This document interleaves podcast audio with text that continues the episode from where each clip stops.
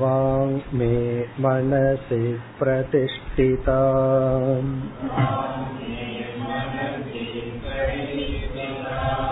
मनो मे वाचि प्रतिष्ठितम्।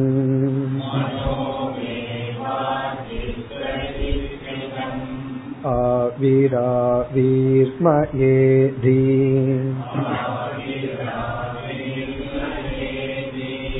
वेदस्य म आनीस्तः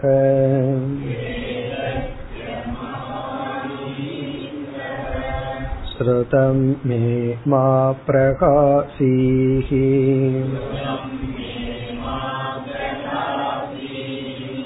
अनेनादीते नाहोरात्रान् सन्तधामि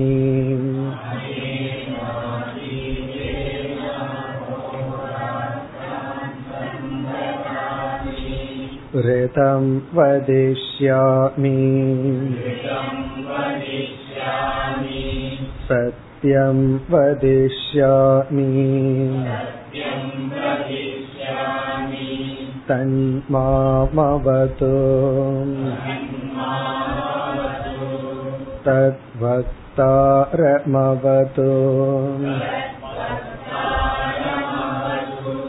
अवतु माम् अवतु भक्तारमवतु भक्तारम्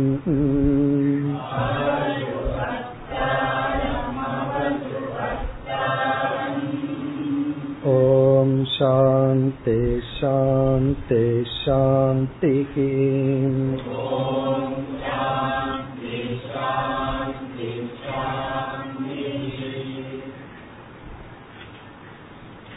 முதலாவது அத்தியாயம் மூன்றாவது பகுதி இரண்டாவது மந்திரம் சக அபக अभ्यतपत् ताभ्यः अभितप्ताभ्यः मूर्तिरजायत या वै सा मूर्तिरजायत अन्नं வைத்தது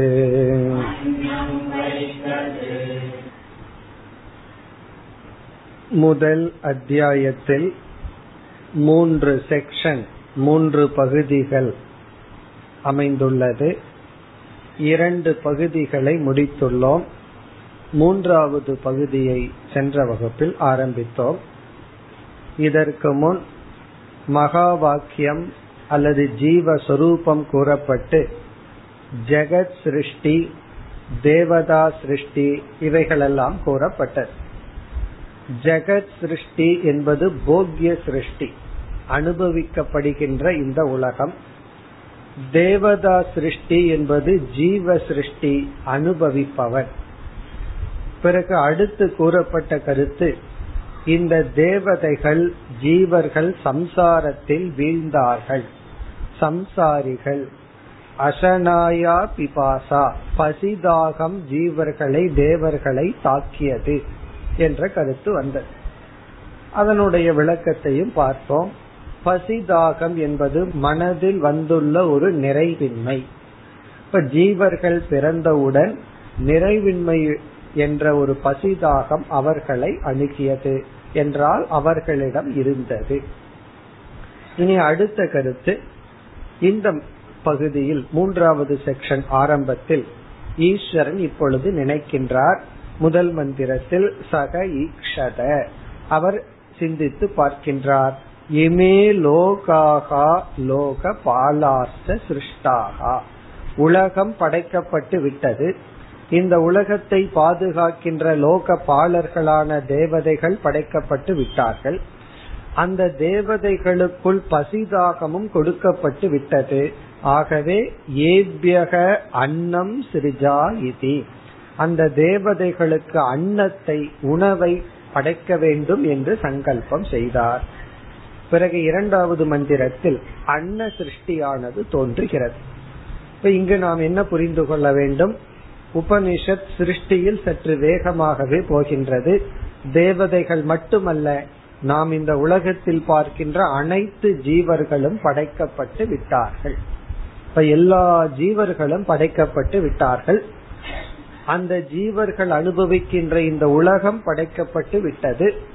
ஜீவர்களுக்கு பசிதாகம் வந்து விட்டது உடனே என்ன படைக்க வேண்டும்? உணவை படைக்க வேண்டும். அந்த உணவினுடைய சிருஷ்டி தான் இரண்டாவது மந்திரம். சக அபக அபிய தபது இங்கு அபக என்றால் பஞ்சபூதங்கள். அந்த பஞ்சபூதங்களை குறித்து தியானித்தார்.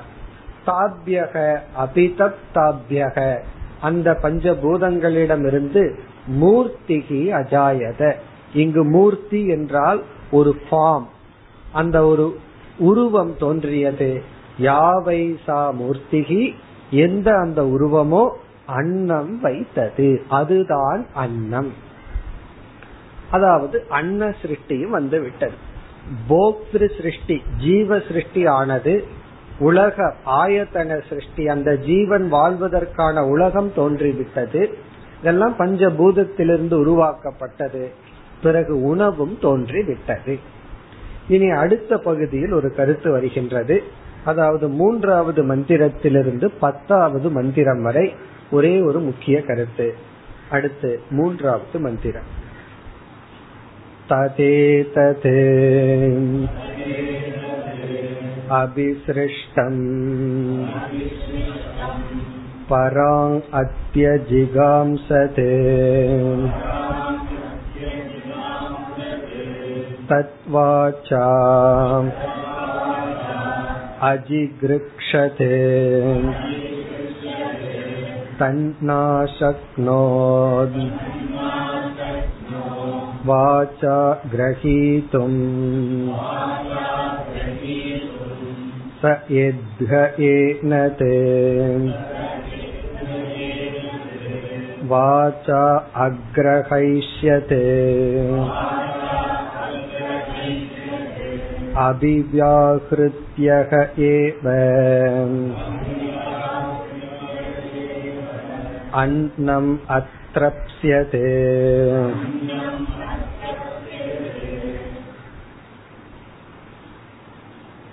இந்த மந்திரத்தில் ஆரம்பித்து மூன்றிலிருந்து பத்தாவது மந்திரம் வரை ஒரே ஒரு கருத்து கூறப்பட்டுள்ளது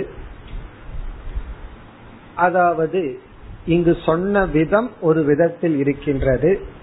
ஆனால் இதனுடைய முக்கிய கருத்து என்ன என்று பார்க்க வேண்டும். முதலில் இங்கு என்ன சொல்லப்பட்டுள்ளது என்று பார்த்து பிறகு அந்த கருத்திற்கு செல்வோம்.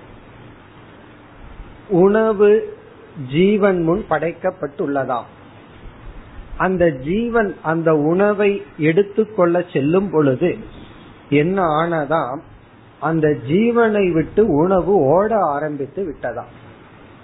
இப்ப நம்ம வந்து இட்லி சாப்பிடலான்னு பிளேட்ல வச்சு சாப்பிட போகும் பொழுது அப்படியே இட்லி ஓட ஆரம்பிச்சதுன்னா என்ன ஆகும்? அதுதான் இங்கு சொல்லப்பட்டுள்ளது.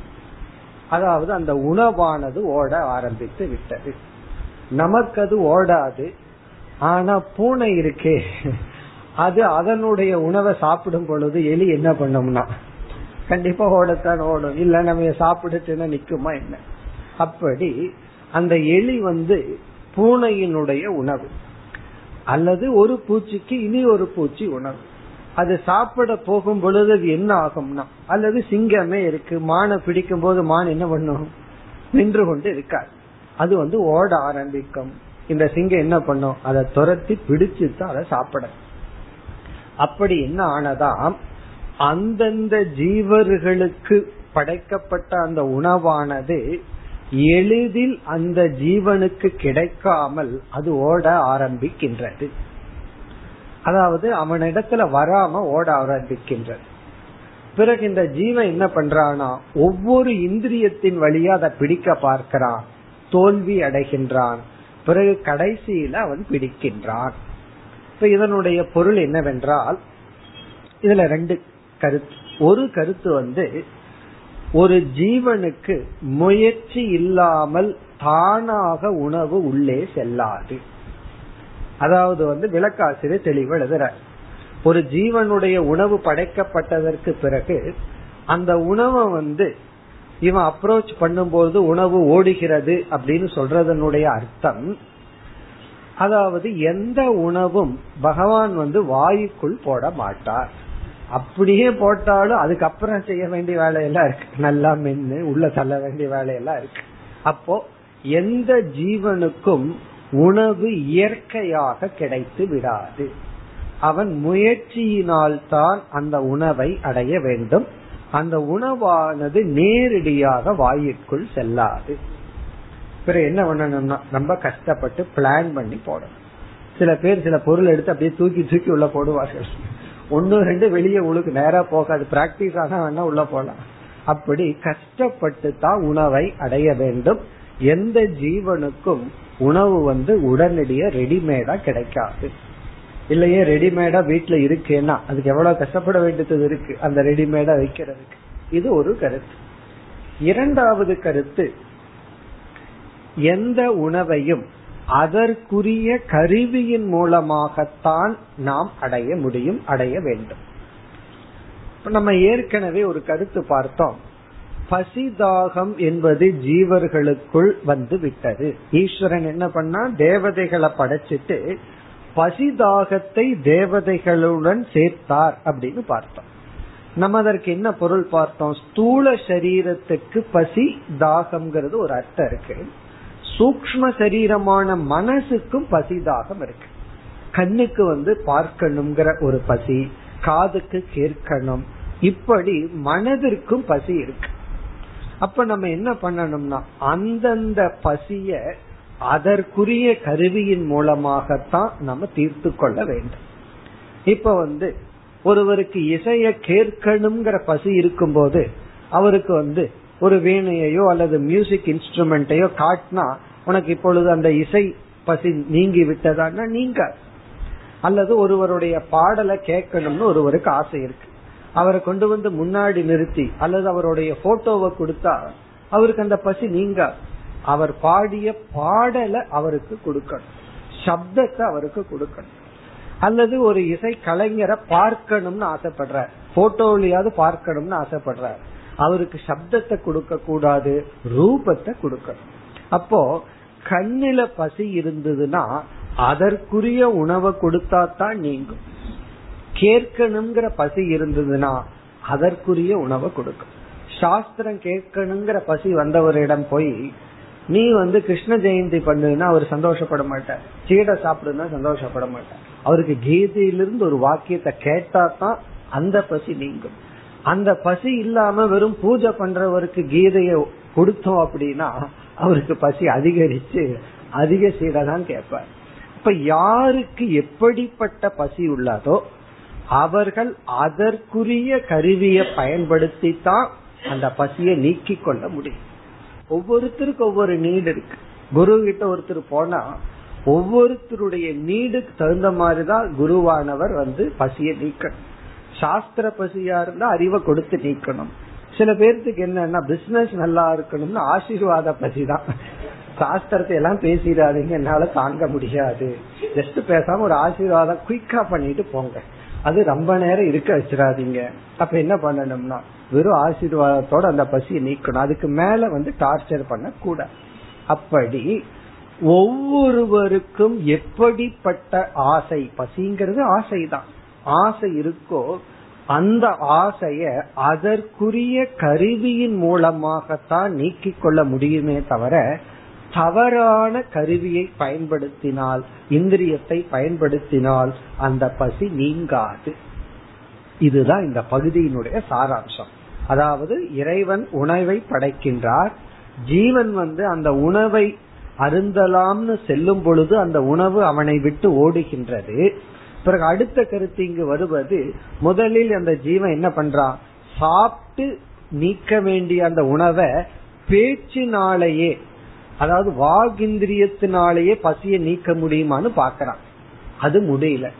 பிறகு கண் இந்திரியத்தை பயன்படுத்தி பாக்கிறான் இவனுக்கு வயிற்று பசி அன்னம் உணவானது முன்னாடி இருக்கு. அதை பார்த்து என்னுடைய பசியை நீக்கிக்க முடியுமான்னு அவன் கண் இந்திரியத்தை பயன்படுத்துறான். உடனே அந்த பசி அவனுக்கு நீங்கவில்லை.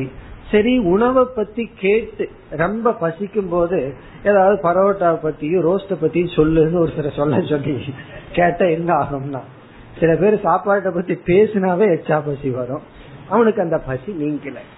அல்லது நுகர்ந்து பார்த்தா அந்த உணவை நுகர்ந்து பார்க்கிறான் அப்படின்னா கிரானேந்திரியத்தை பயன்படுத்தி பார்க்கிறான் பசி நீங்கல.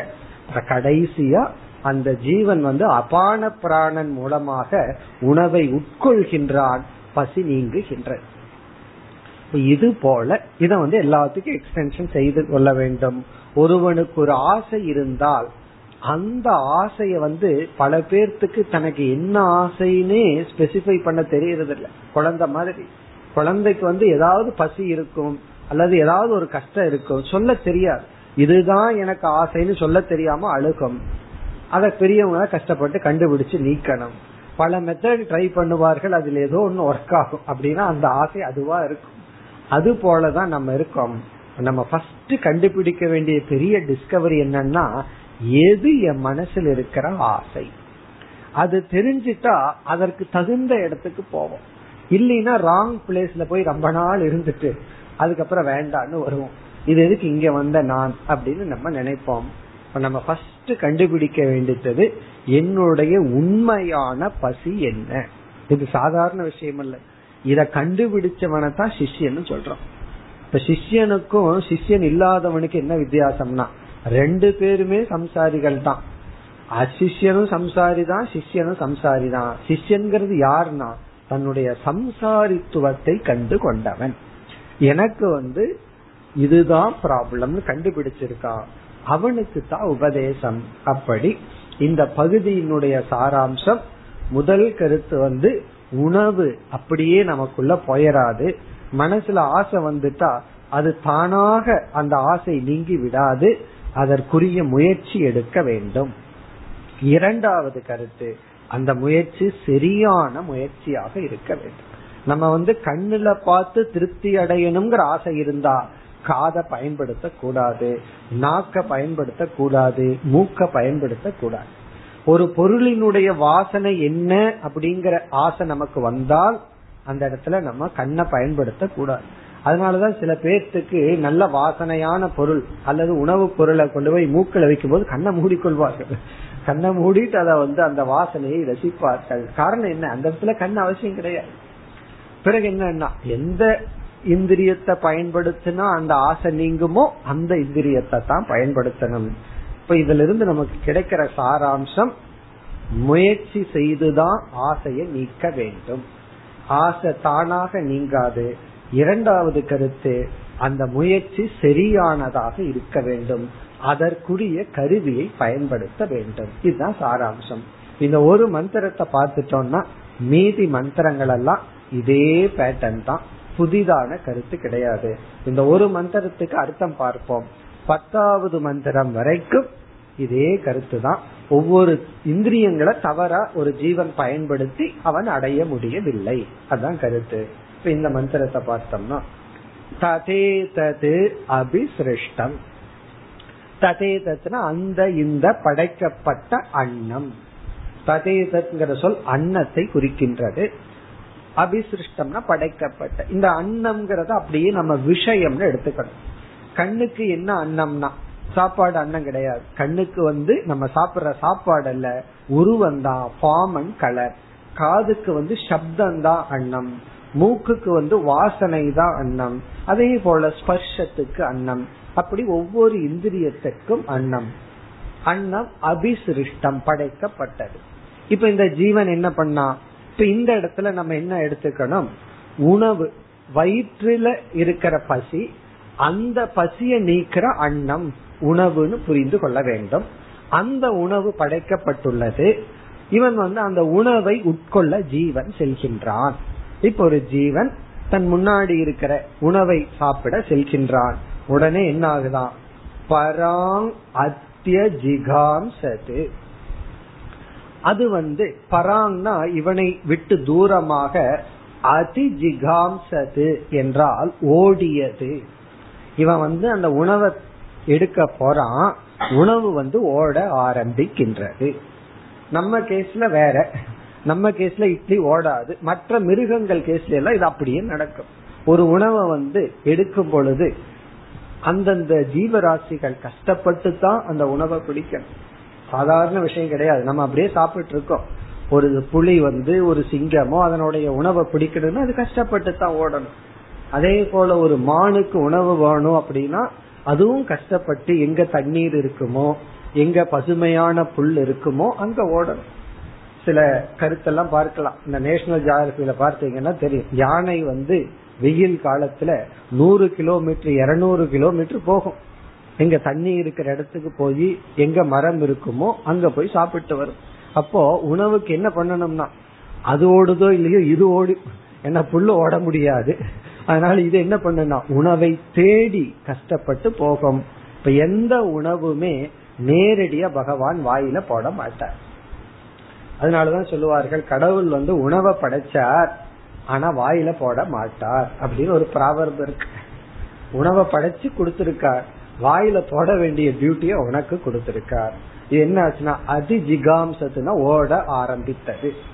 சரி இவன் என்ன பண்ணானா இந்த ஜீவன்? இவனுக்கு வந்து அதை எடுத்து கையில எடுத்து வாயில போட்டு சாப்பிடணும்னு தெரியாம அந்த உணவை பற்றிய பேசுறதுனாலேயே பசி நீங்குமான்னு பாக்கிறான். இந்த குழந்தைக்கு தெரிய பசிச்சதுன்னா வாயில தான் உணவை போடணும்னு ஒரு ஒரு வயசு குழந்தைக்கு தெரியாது. அதனால அந்த உணவை எடுத்தது அப்படின்னு சொன்னா அது வாயில போட தெரியாது. அது நம்ம சொல்லி கொடுக்கணும் வாய்க்குள்ள போடணும்னு சொல்லி.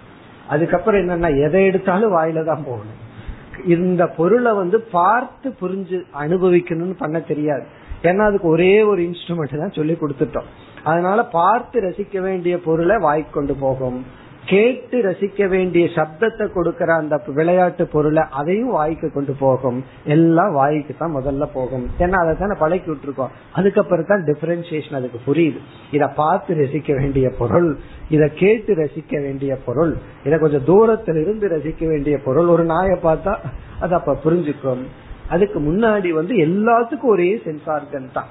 அதே போல முதல்ல ஜீவன் என்ன பண்ணா எல்லாம் பேசியே ஜமாளிச்சிடலாமே அப்போ பேசுறதுனாலேயே பசி நீங்குமா என்று தது வாச்சா அஜிகிருக்ஷது. தது அந்த உணவை ஜீவன் வாக்.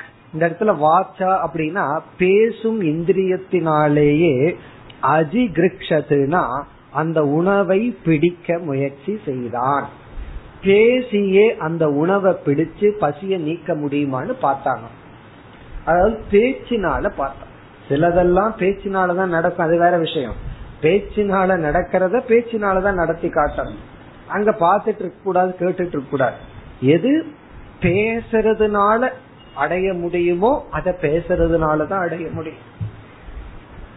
ஆனா எதை வந்து பாக்குறதுனால அடைய முடியுமோ அதை பாக்குறதுனாலதான் அடைய முடியும். இவன் வாக் இந்திரியத்தினால் அந்த உணவை பிடிக்க முயற்சி செய்தான். தது ந அசக்னோத் வாசா கிரகித்தும். எவ்வளவு பேசியும் அந்த உணவை இவனால் பிடிக்க முடியவில்லை. அப்படியே இட்லி நம்ம விட்டு பறந்து ஓடுதுன்னு வச்சுக்கோமே நம்ம அது இட்லி கிட்ட பேசிட்டு இருந்தா வந்துருமா என்ன? அது வராது. பேசுறதுனால இவன் பிடிக்க முடியவில்லை. பிறகு உபனிஷத் என்ன சொல்லுது? இந்த இடத்துல உபனிஷத் ஒரு பிரமாணத்தை பயன்படுத்துது. ஏன் வந்து பேச்சினால பசியை நீக்க முடியாதுன்னா இவன் வாகிந்திரியத்தினால் பிடித்திருந்தால் பேசுறதுனாலேயே திருப்தி அடைந்திருப்பான். அது நடக்கல. அதத்தான் சொல்கிறது சக எத்க ஏனத் அந்த ஜீவன் ஏனத் இந்த உணவை வாச்சா அக்ரஹைஷ்யத். இது நடக்கல நடந்திருந்தால். வாக்கினால் அவன் கிரகித்திருந்தால்.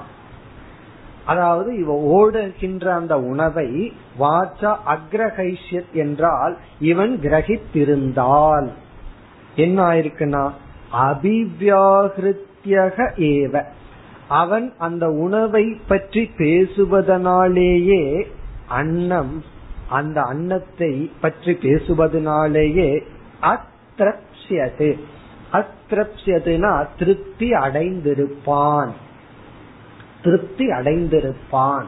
அப்ப இவன் திருப்தி அடையல. அதாவது பேசுறதுனாலேயே இந்த உணவை இவன் பிடிச்சிருந்தா இவன் பேசியே திருப்தி அடைந்திருப்பான். அப்படி இருந்தா எப்படி இருக்கும்? ஒவ்வொரு ஹோட்டல் முன்னாடியும் போய் பத்து முறை ஜிலேபி ஜிலேபின்னு பேசிட்டு வந்துருவோம். அவனுக்கு என்ன அவங்க ஒரு முறை பேசினா இவ்வளவுன்னு சார்ஜ் பண்ணிடுவான். அந்த மாதிரி எல்லாம் இருக்குது இப்ப அப்படி இல்ல. சாப்பிட்டா தான் சார்ஜ் இப்ப உபனிஷத்து என்ன சொல்லுது இவன் உணவை பத்தி பேசுறதுனாலேயே இவனுடைய பசி போறதா இருந்திருந்தால் இவன் பேசியே பசிய திருப்தி அடைஞ்சிருப்பான். ஆனா இவன் திருப்தி அடையல. உணவை பத்தி பேசுறதுனால இவனுக்கு உணவை உணவினுடைய திருப்தி வருவதில்லை. இனி அடுத்தது என்னன்னா பத்தாவது மந்திரத்து வரைக்கும் உபனிஷத்து ஒவ்வொரு இந்திரியத்தை சொல்லி அடுத்தது வந்து கிராணம் அப்புறம் கண்ணு ஒவ்வொரு இந்திரியத்தை சொல்லி இவன் என்ன பண்றானா தன்னுடைய ஒவ்வொரு இந்திரியத்தின் மூலமா அந்த உணவை கிரகிக்க பாக்குறான் முடியவில்லை. அதுல கிரகித்திருந்தால் இவன் வந்து அடுத்தது வந்து கிராணம். இவன் வந்து நுகர்ந்து பார்ப்பதிலேயே திருப்தி அடைந்திருப்பான். ஆனா அவன் திருப்தி அடையல என்று சொல்லி இறுதியில உணவை உட்கொள்கின்ற அதாவது உள்நோக்கி செல்கின்ற காற்றான அபானன் அப்படிங்கிற உணவை உட்கொள்கின்ற செயலினால் அந்த கர்மேந்திரியத்தின் மூலமா கிரகிச்சு திருப்தியை அடைகின்றான். அதிலிருந்து நம்ம என்ன புரிஞ்சுக்கணும்னா இறைவன் உணவை படைத்திருந்தாலும் உணவை இறைவன் நம் வாயுக்குள் போடுவதில்லை. முயற்சி செய்து அடைய வேண்டும். இது உணவுங்கிறத எக்ஸ்டென்ஷன் பண்ணி அந்தந்த விஷயங்களை முயற்சியுடன் அடைய வேண்டும். இரண்டாவது கருத்து சரியான முயற்சி. இனி நம்ம வந்து பத்தாவது மந்திர வரைக்கும் படிப்போம்.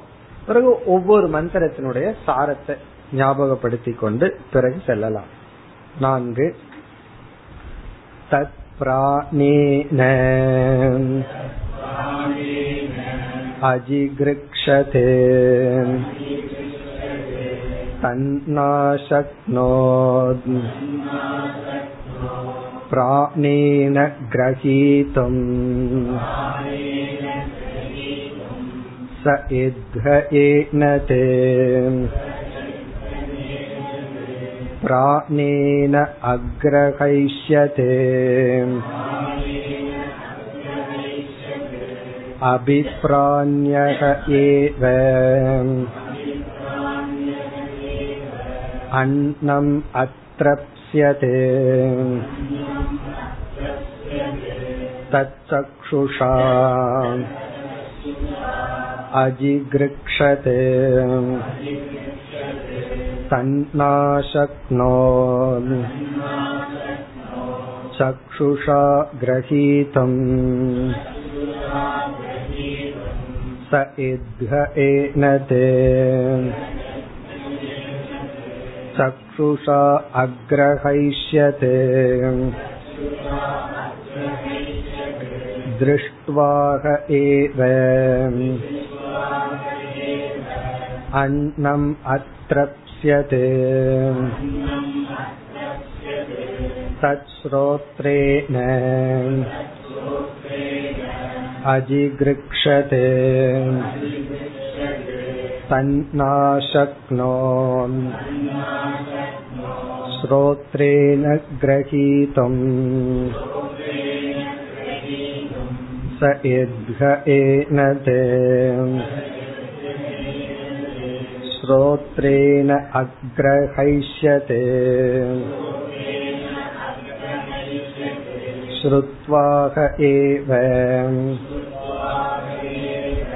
अन्नम् अत्रप्स्यते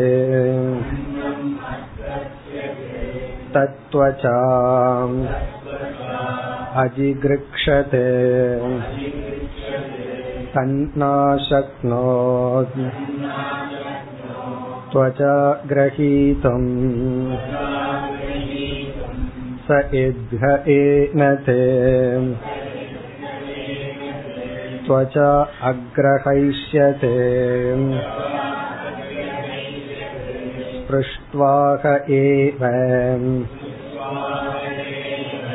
अन्नम् अत्रप्स्यते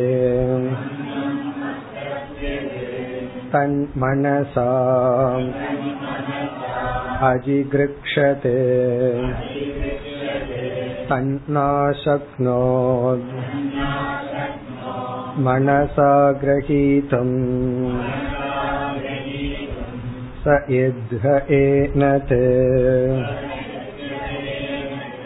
मनसा अग्रहैष्यत् ध्यात्वाह एव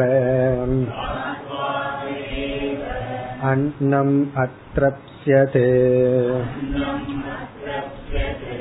तच्छिष्णेन। अजिगृक्षते।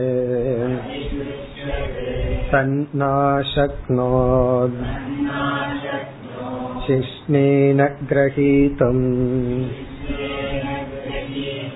सह इद्ध एनते। शिष्णेन अग्रहैष्यते विसृज्यः एव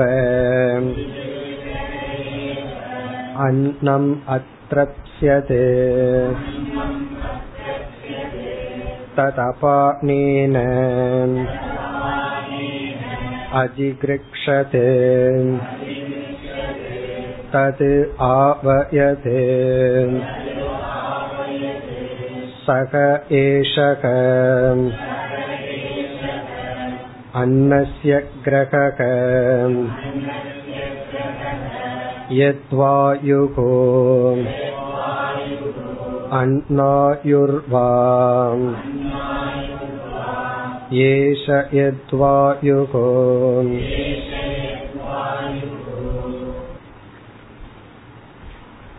அடுத்ததாக நான்காவது மந்திரத்தில் தது பிராணேன. இங்கு பிராணம் என்றால் நுகர்ச்சி.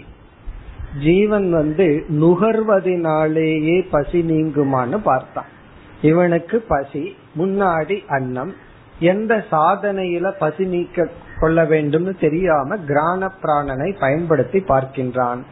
நுகர்ந்து பார்க்கின்றான். ஆனால் நுகர்ச்சியினால் இவன் பசி நீங்கவில்லை. அப்படி பசி நீங்கி இருந்தால் நுகர்ச்சியினாலேயே நுகர்ந்து பார்ப்பதினாலேயே திருப்தி அடைந்திருப்பார். இதேதான் எல்லா பகுதியிலும். அதாவது பிராணேன அக்ரகைஷ்யது பிராணனின் மூலமாக கிரகிக்க இச்சித்தான். தன்ன சக்னோ தது முடியவில்லை. பிராணேன கிரகித்தும் பிறகு வந்து எத்ஹயேனது இந்த அன்னத்தை பிராணேன அக்ரஹைஷ்யது பிராணனினால் கிரகித்திருந்தால் அபிப்பிராணியக ஏவ நுகர்வதனாலேயே அன்னம் அத்திரப்சது அன்னத்தை நுகர்வதனாலேயே திருப்தி அடைந்திருப்பான் ஐந்தாவது மந்திரம் வந்து கண். சக்ஷுரிந்திரியம் அதேதான். பிறகு ஆறாவது மந்திரத்துல வந்து ஸ்ரோத்ரேந்திரியம் கேட்டல். அன்னத்தை பார்க்கிறது. பார்க்கறதுல திருப்தி அடைய முடியுமா? பசி நீங்குமான்னு பார்த்தான். முடியல. பிறகு வந்து அன்னத்தை பற்றி கேட்டு பார்த்தான். வெறும் கேட்கறதுனால இவனுக்கு பசி நீங்கவில்லை. அப்படி நீங்க இருந்தால் அன்னத்தை பற்றி கேட்கறதுனாலேயே இவனுக்கு திருப்தி அடைந்து இருப்பான். அடுத்தது வந்து தொட்டு பார்க்கிறான். ஏழாவது மந்திரத்துல தொக்கு இந்திரியம். தொட்டு பார்க்கின்றான். தொட்டு பார்த்த உடனே பசி நீங்கவில்லை. அப்படி நீங்கி இருந்தால் அவன் திருப்தி அடைந்திருப்பான். பிறகு வந்து எட்டாவது மந்திரத்துல வந்து மனம் அந்த கரணம் நினைச்சு பார்க்கிறான். அன்னத்தை பத்தி தியானம் செய்து பார்க்கிறான். நினைக்கிறதுனால பசி நீங்குமான்னா நீங்கவில்லை. அப்படி நீங்க இருந்தால் அன்னத்தை பத்தி தியானம் செய்வதனாலேயே பசி நீங்கி இருக்கும். ஒன்பதாவது மந்திரத்துல வந்து உபஸ்தேந்திரியம் சிறுநீர் கழிப்பதனாலேயே பசி நீங்குமான்னா நீங்கவில்லை. இனி பத்தாவது மந்திரத்திற்கு வருகின்றோம். இதெல்லாம் பண்ணி பார்த்தான். இருக்கிற இந்திரித்தி எல்லாம் கொடுத்து பார்த்தான். அதுல வந்து இவனுக்கு பசி நீங்கவில்லை. கடைசியா என்ன பண்றான்? இத முதல்ல பண்ணி இருந்தான்னா இந்த விளையாட்டு கிடையாது. பிறகு வந்து என்ன பண்ணிருக்கான் கடைசியா என்ன பண்றான்? எடுத்து உட்கொள்கின்றான். தது அபானேன அஜிகிரிக்ஷது. இங்கு அபானம் அப்படின்னு சொன்னா அபான பிராணன் வந்து உள்ள போற பிராணன். இந்த உணவை எடுத்து உள்ளே தள்ளுகின்றான். இப்ப வெளியே இருக்கிற வாசனை உள்ள போகணும்னா காத்து உள்ள போகும்போது தானே தெரியும். ஒரு பொருளினுடைய வாசனை என்னன்னு சொன்னா அந்த பொருளை முன்னாடி வச்சுட்டு மூச்சு காத்த வெளியே விட்டோம்னா என்ன ஆகும்னா அந்த பொருள் தான் கெடும். வாசனை உள்ள போகாது. அப்ப நம்ம வந்து உள்ள தள்ளணும். அதே போல உணவை உள்ளே தருகின்றான் பிறகு என்னாச்சுன்னா தது ஆவயது. உள்ள உணவு போயிடுதுன்னா அதுக்கு மேல வெளியே ஓடாது. பூனை வந்து எலிய பிடிச்சு வயிற்றுக்குள்ள தள்ளிடுதுன்னு வச்சுக்கோமே. பிறகு எலி ஓடுமோ? வேற ப்ராசஸ் தான் உள்ள நடக்குமே தவிர ஓடுற ப்ராசஸ் நடக்காது. தது ஆவயதுன்னா பிடித்து விட்டான். இப்ப வந்து அந்த உணவை சரியான இன்ஸ்ட்ருமெண்ட்ல பிரித்து விட்டான். அதனால ஏஷக அன்னசிய கிரக அன்னசிய கிரக அப்படின்னா இந்த அபான பிராணன் அன்னத்தை பிடிக்கும் சாதனை. இதுக்கு ஒரு பெயர். ஆயுகு அன்னாயுகுன்னு பெயர். அன்னத்தின் மூலமாக நமக்கு ஆயுவை கொடுப்பதனால் இந்த அபான பிராணனுக்கு அன்னாயுகு என்று பெயர். இப்ப ஏஷக எத் வாயுகு எந்த ஒரு வாயு உள்ளே நோக்கி செல்லுமோ நம்ம சாப்பிடுற சாப்பாட்டை உள்ள எடுத்துட்டு போகுமோ அந்த இன்ஸ்ட்ருமெண்ட் வழியாக இவன் உள்ளே தள்ளி இவன் புரிந்து கொண்டான் அன்னத்தை எடுத்து கொண்டான். இந்த பத்தாவது மந்திரம் வரை நம்ம பார்த்த இந்த ரெண்டு கருத்து தான் சாராம்சம். உணவு இருந்தாலும் அதற்குரிய முயற்சி பிறகு சரியான இன்ஸ்ட்ருமெண்ட் சரியான கருவியை பயன்படுத்த வேண்டும். இங்க உபனிஷத்துல சாப்பிடுற உணவு சொல்லப்பட்டுள்ளது. நம்ம என்ன புரிஞ்சுக்கணும்? எல்லா ஆசைகளையும் இவ்விதம் புரிந்து கொள்ள வேண்டும். ஒரு ஜீவனுக்கு ஆசை வர்றதுதான் பசி. அந்த ஆசை வந்து விட்டால் அந்த ஆசை தானாக நீங்கி விடாது. அந்த ஆசை அதாக போகட்டுனா போகாது பிறகு அதற்குரிய கருவியின் மூலமாகத்தான் அந்த ஆசையை நீக்க முடியும் இனி பதினோராவது மந்திரம் स ईक्षत कथं नु इदम् मत्कृते स्यातिति स ईक्षत कतरेण प्रपद्या इति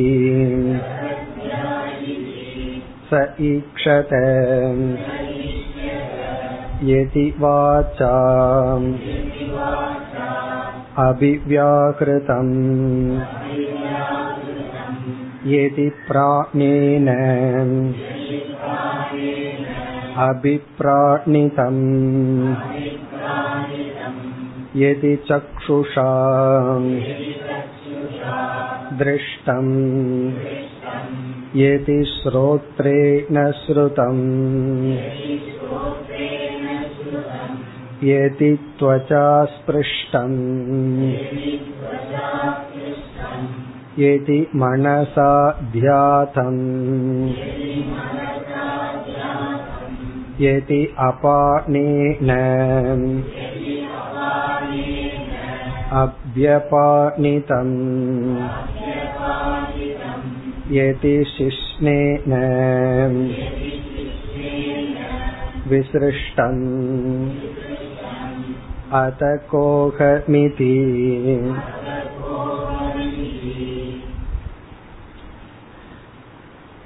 இந்த மந்திரத்தில் மூன்று கருத்துக்கள் அமைந்துள்ளது. முதல் கருத்து பரமாத்மா ஜீவரூபேன பிரவேசக. பரமாத்மனக ஜீவரூபேன பிரவேசக. ஜீவரூபமாக பரமாத்மா பிரவேசத்தை அடைகின்றார். பிரவேச ஸ்ருதி.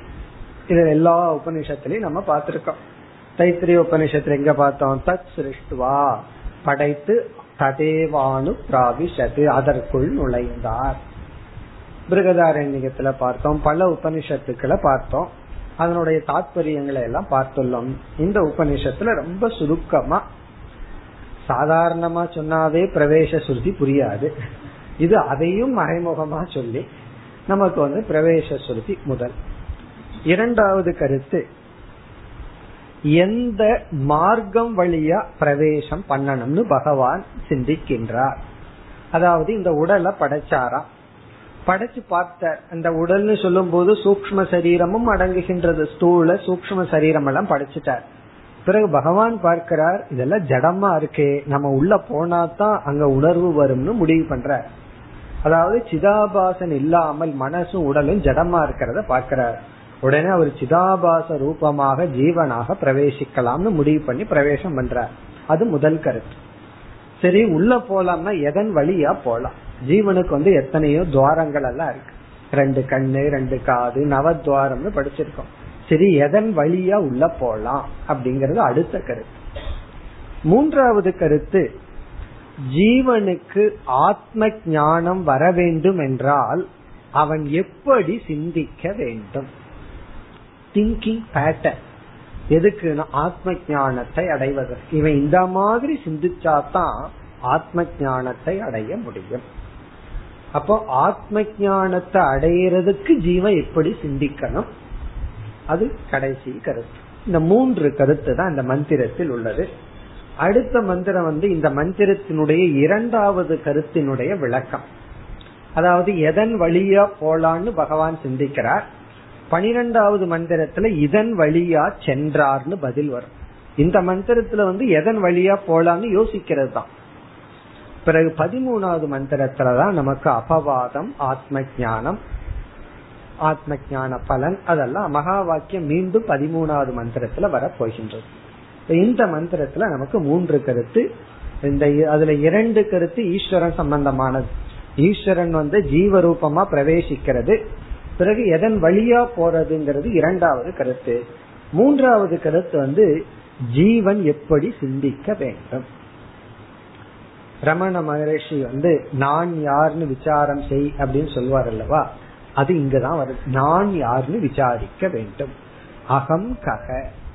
எப்படி விசாரிக்க வேண்டும்? அதற்குரிய மார்க்கம் உபாயத்தை இங்க கொடுத்து உபனிஷத் வந்து இந்த மாதிரி ஒருத்தன் சிந்திச்சாதான் நீ வந்து அவன் அவனை புரிந்து கொள்ள முடியும். என்னைக்கு வந்து நீ யார் நீ யார்னு கேட்டுட்டு இருந்தா இவன் தன்னை புரிஞ்சுக்க மாட்டான். யார் யா நீ யார் யா நீ கேட்டுட்டு இருந்தா இவன் எப்படி இவனை புரிஞ்சுக்குவான் அப்போ எப்படி சிந்திக்க வேண்டும்?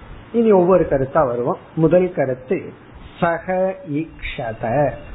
சக ஈஸ்வரக ஈக்ஷத. அந்த ஈஸ்வரன் சிந்தித்தார். என்ன சிந்தித்தாரா? அவரோட திங்கிங் என்ன? கதம்னு இதம் மத் விருதே சியாதிதி ரொம்ப அழகான வார்த்தை சுருக்கமான வார்த்தை. இதெல்லாம் மத்த உபனிஷத் புரி படிச்சிருந்தோம் அப்படின்னா புரிஞ்சிருந்தோம் அப்படின்னா இத படிச்ச உடனே நம்ம புரிஞ்சுக்கலாம். எக்ஸ்பிளனேஷன் அவசியம் கிடையாது. மத் ரிதே பகவான் நினைக்கிறாராம் நான் இல்லாமல். மத்னா இங்க அகம் ரிதேனா இல்லாமல். நான் இல்லாமல் இதம் இந்த சரீரம் படைக்கப்பட்ட இந்த ஜீவனுடைய சரீரம் இங்க இதம்ங்கிற சொல்லுக்கு அர்த்தம் கொடுக்கல. நம்ம புரிஞ்சுக்கணும். ஸ்தூல சூக்ம சரீரம். இந்த ஸ்தூல சூக்ம சரீரம் அதாவது ஜீவனுடைய இந்த உபாதியானது சியாத் சியாத்னா அது இருக்கும். நான் இல்லாம இது எப்படி இருக்கும்? அப்படின்னா இது வந்து உணர்வுடைய ஒரு ஜீவனாக போக்தாவா இப்படி செயல்படும். மத் இருக்கே பகவான் வந்து ஜீவனுக்கான உபாதியை படைச்சிட்டு தேவதைகளுக்கான உபாதி உடலை படைச்சிட்டு நான் இல்லாமல் அப்படின்னா என்னுடைய பங்கு இல்லாமல் என்னுடைய அந்த சைத்தன்யத்தை கடன் கொடுக்காமல் கதம் சாத் எப்படி இருக்கும்? என்னுடைய சத்தம்சத்தை கொடுத்தா அது இருக்கும். என்னுடைய சித்தம்சத்தை கொடுத்தா தான் அது போக்தாவாக இருக்கும். இப்ப நான் இல்லாமல் இது எப்படி இருக்கும்? இவ்வளவுதான் இதுல இருக்கு. பகவான் நினைத்தார் இந்த உடல்கள் நான் இல்லாம எப்படி இருக்கும்? இது நம்ம பேசுற டயலாக் தான். நான் இல்லாம எப்படி இந்த வீடு நடக்கும். நான் இல்லாம இப்படி நீ எல்லாம் சந்தோஷமா இருக்க முடியும். நான் இருக்கிறதுனால தானே எல்லாம் நடந்துட்டு இருக்கு அப்படின்னு நம்ம சொல்றதான் பகவான் நினைச்சார. நான் இல்லாம நீ எப்படி இருப்ப? நான் இல்லாமல் நீ எப்படி போக்தாவாக இருக்க முடியும்? இப்ப நம்மளுடைய காமன் டயலாக் தான் இங்க வந்திருக்கு. அல்லது இதைத்தான் நம்ம எடுத்து பேசிட்டு இருக்கோம். நான் சம்பாரிச்சு போடுறதுனால தானே எல்லாம் நடந்துட்டு இருக்கு. நான் வீட்டுல இருக்கிறதுனால தானே எல்லாம் நடந்துட்டு இருக்கு. கேக்குறவங்க மனசுல வேற விருத்தி ஓடிட்டு இருக்கோம். அது இவருக்கு தெரியாது. நீ இருக்கிறதுனாலதான் இப்படி இருக்குன்னு வேற விதத்துல நினைப்பார்கள். அது வேற விஷயம். இப்ப இங்க பகவான் என்ன நினைக்கிறாரா? நான் இல்லாமல் கதம். இதனுடைய அர்த்தம் வந்து பகவான் ஈஸ்வரனுடைய சைத்தன்ய அம்சத்தினுடைய பிரதிபிம்பம் இல்லாமல் ஜீவனுடைய உபாதி எல்லாம் ஜடமா இருக்கும். ஆகவே நான் ஜீவனுடைய சரீரத்திற்குள் நுழைந்து ஒரு உணர்வுடையவனாக அவனை மாற்றி அது தேவதையாகலாம் ஜீவனாகலாம் அவனுக்குள் ஒரு உணர்வை கொடுத்து அவனை போக்தாவா மாற்றி இந்த உலகத்தை போக்கியமாக அன்னமாக மாற்ற வேண்டும். அப்ப சிருஷ்டியில ஒரு பெரிய டிவிஷன் உருவாகணும். வெறும் ஜட பிரபஞ்சம் மட்டும் சிருஷ்டி அல்ல அதை அனுபவிக்கிற ஒரு ஜீவன் வேணும். அவனுக்கு பிரம்மத்திடம் இருக்கின்ற அந்த சைத்தன்ய அம்சம் வேணும் அது வேண்டுமென்றால் அந்த ஈஸ்வரன் ஜீவனுக்குள் ஒரு சிதாபாசனாக தோன்ற வேண்டும். ஜடமான பிரபஞ்சத்துக்குள்ள தோன்ற மாட்டார். ஜடமான பிரபஞ்சத்திற்குள்ள அவருடைய சத்தம்சத்தை மட்டும் காமிச்சு இருக்கிற மாதிரி காட்டுவார். அவருடைய சித்தம்சத்தை வெளிப்படுத்த மாட்டார். வெளிப்படுத்தின என்ன ஆகும்னா அதை நம்ம சாப்பிட முடியாது நம்ம அதை சாப்பிட முடியாது. அப்போ ஒண்ணு ஜடமா இருக்கணும்னா அதுக்குள்ள சிதாபாசன் அதுக்குள்ள வந்து ரிஃப்ளெக்டட் கான்சியஸ்னஸ் இருக்கக்கூடாது. வெறும் சத்தம்சம் இருக்கணும். ஒருத்தன் போக்தாவா அனுபவிக்கணும்னா அவனுக்குள்ள அந்த சிதாபாசன் தோன்ற வேண்டும். அதுதான் இங்கு வந்துள்ளது. இனி அடுத்த பகுதியில ச ஈக்ஷத கதரேன பிரபத்தியை இது. அவர் யோசிச்சார் சரி இந்த உடல்ல எந்த பாகத்தின் வழியா நான் போறது? என்ட்ரி என்ன? எதன் வழியா போறது? இந்திரியங்களை எடுக்கிறதா? கண்ணு வழியா போகட்டுமா? காது வழியா அவனுக்குள்ள சென்று நான் என்னுடைய சைத்தன்யத்தை வெளிப்படுத்தட்டுமா என்று யோசித்தார். இப்ப அடுத்த லைன் சக ஈக்ஷத.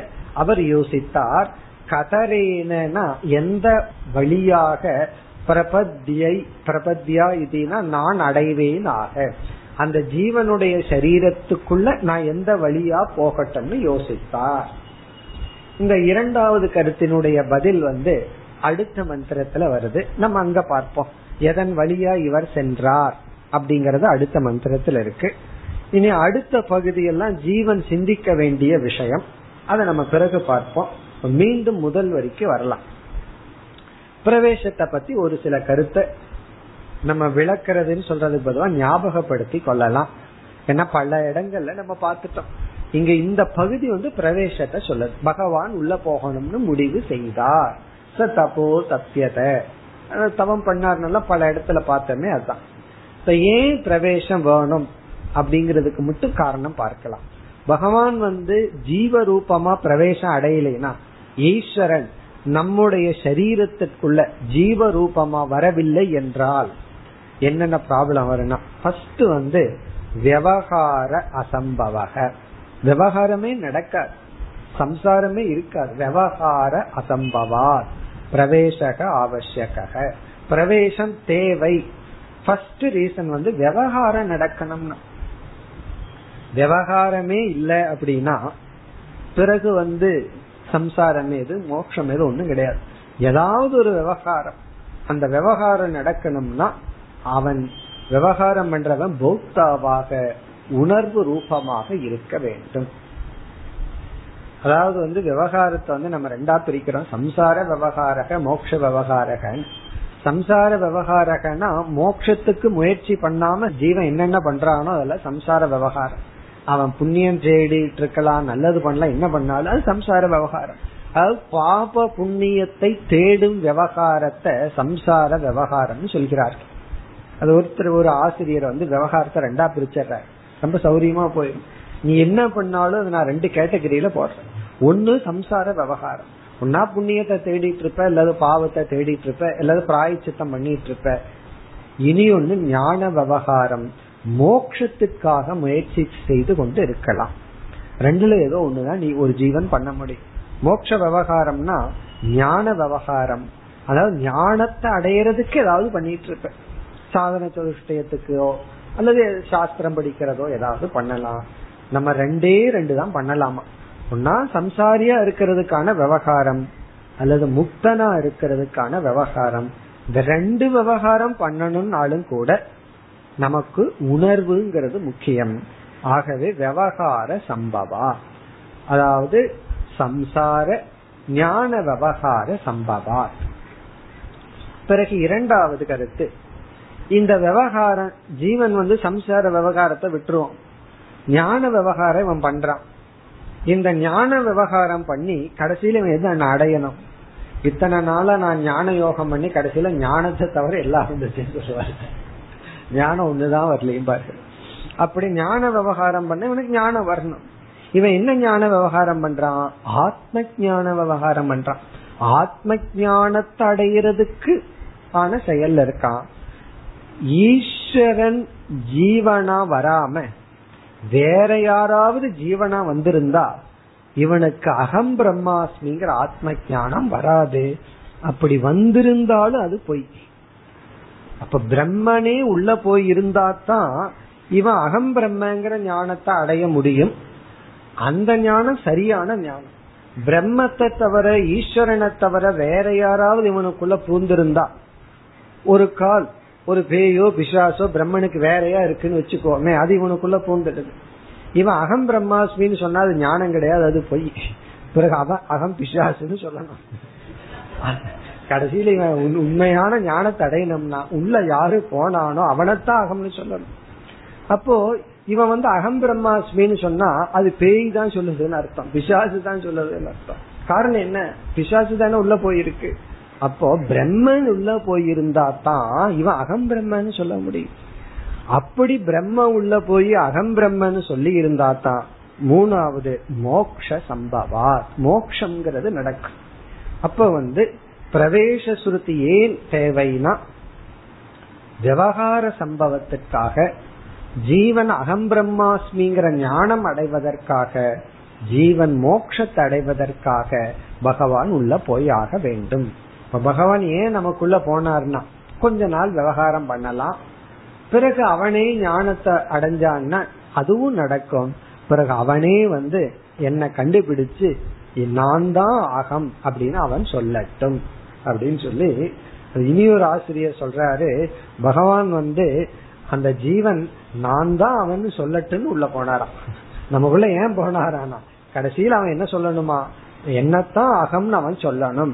ஜீவன் என்னை அகம்னு சொல்லிட்டு உள்ள போனாராம்.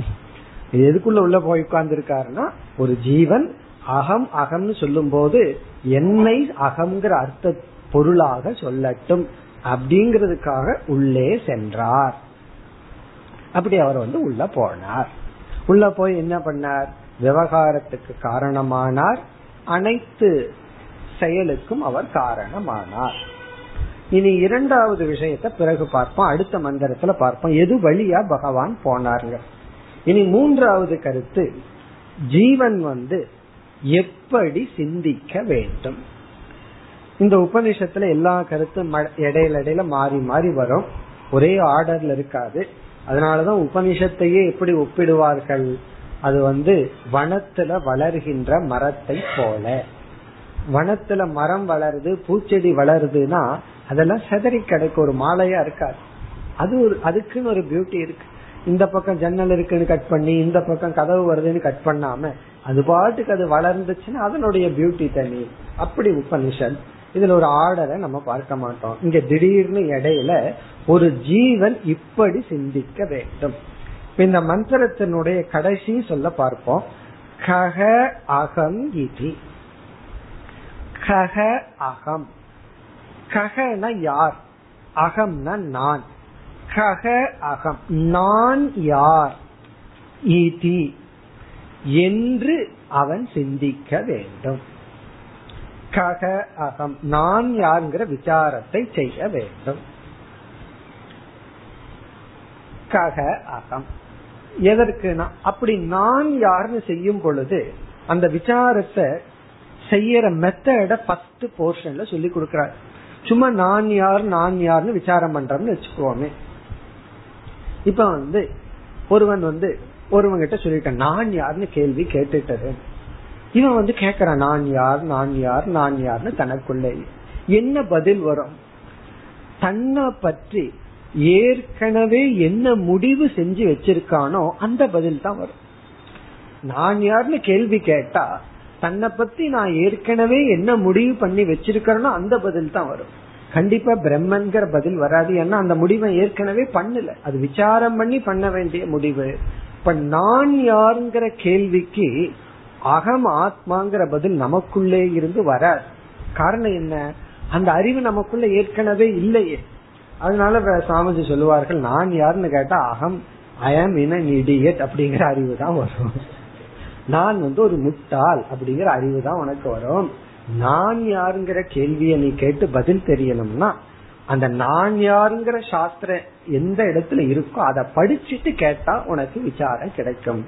அப்போ நான் யாருங்கிற கேள்வியுடன் இந்த ஒரு எய்தின ஞானம் தேவைப்படுது.